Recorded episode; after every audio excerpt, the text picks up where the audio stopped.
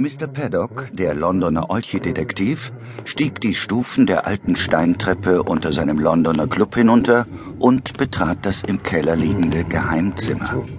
Er setzte sich auf den einzigen Stuhl und wartete. Die Felswände waren kalt und feucht, gerade so wie Paddock es mochte. Eine Etage über ihm befand sich der besagte Club, Dort rauchten die dicksten Herren der Stadt ihre wichtigsten Zigarren. Äh, oder war es umgekehrt? Jedenfalls hatten sie keine Ahnung davon, was unter ihren Füßen vor sich ging. Mr. Hideaway, der Chef des Geheimdienstes PST, hatte Paddock gebeten, herzukommen. Der Olchi-Detektiv hatte schon oft mit dem PST, dem Professional Spying Team, zusammengearbeitet. Ihm war klar, dass Hideaway ihn nur rief, wenn es dringend war. Vor Paddocks Augen klappte ein Stück Felswand nach oben und ein hochmoderner Monitor kam zum Vorschein. Der Mann, der vom Bildschirm blickte, war grau wie Beton.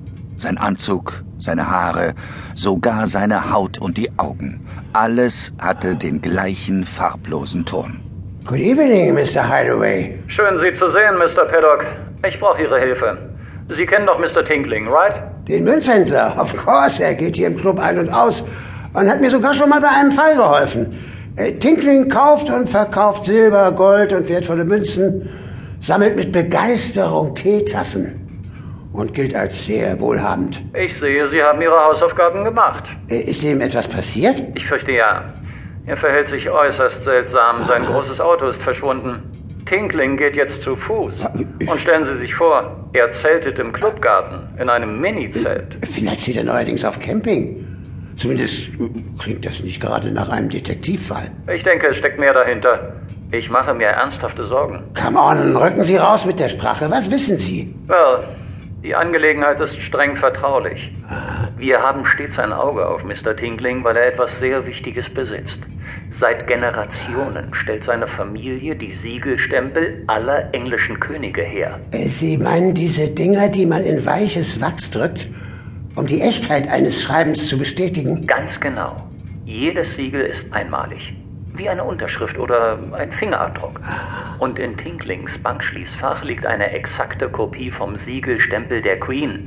Sie wurde angefertigt für den Fall, dass das Original beschädigt wird. Wenn Tinkling ein Problem hat, dann haben wir vermutlich auch eines. Sie verstehen, was ich meine? I see. Kombiniere, wenn der Siegelstempel der Königin in die falschen Hände gerät. Nicht auszudenken. Ein Gauner könnte damit im Namen der Queen Briefe unterzeichnen, die Geschichte verfälschen, ja sogar Kriege anzetteln. Cheesy Fleischit. Ich bitte Sie darum, schnellstens herauszufinden, was mit Mr. Tinkling los ist. Okay, ich kümmere mich darum. Für die Sicherheit unseres Landes und für Mr. Tinkling. Thanks, Mr. Paddock. Ich wusste, dass ich auf Sie zählen kann. Zurück in der oberen Etage ließ Paddock seinen Blick durch den Clubraum schweifen. Die anwesenden Gentlemen unterhielten sich und rauchten und einige spielten Karten. Unter ihnen Mr. Tinkling. Einer der Spieler legte gerade seine letzte Karte ab. Mau, mau! Bloody hell! Das geht nicht mit rechten Dingen zu! Calm down, beruhigen Sie sich, Tinkling. Es ist doch nur ein Spiel. Nur ein Spiel? Sie haben ja keine Ahnung! Und ohne sich noch einmal umzudrehen, stürmte der Münzhändler aus dem Club. Borisok hinterher. Paddocks Gehilfe Dumpy lehnte im Handstand an einer Mülltonne einige Meter vom Clubeingang entfernt. Genau so hatte der Olchi-Detektiv ihn zurückgelassen. Nur war Dumpy inzwischen eingeschlafen. Wake up, Mate! Wir haben einen Auftrag! What the mud? Hurry up! Wir müssen den Mann da verfolgen! Hey! What's up, man? Mr. Tinkling lief rasch die Straße hinunter und bog an einer Kreuzung nach links ab. Paddock und Dumpy hefteten sich an seine Fersen. Mehrmals drehte der Münzhändler sich um und schaute, ob ihm jemand folgte. Paddock und Dumpy duckten sich jedes Mal eilig in einen Hauseingang oder in den Schatten einer Reklametafel. Die Straßen wurden immer finsterer. Die Häuser waren heruntergekommen, überall lag Müll verstreut. Mr. Tinkling blieb vor einer schmalen Tür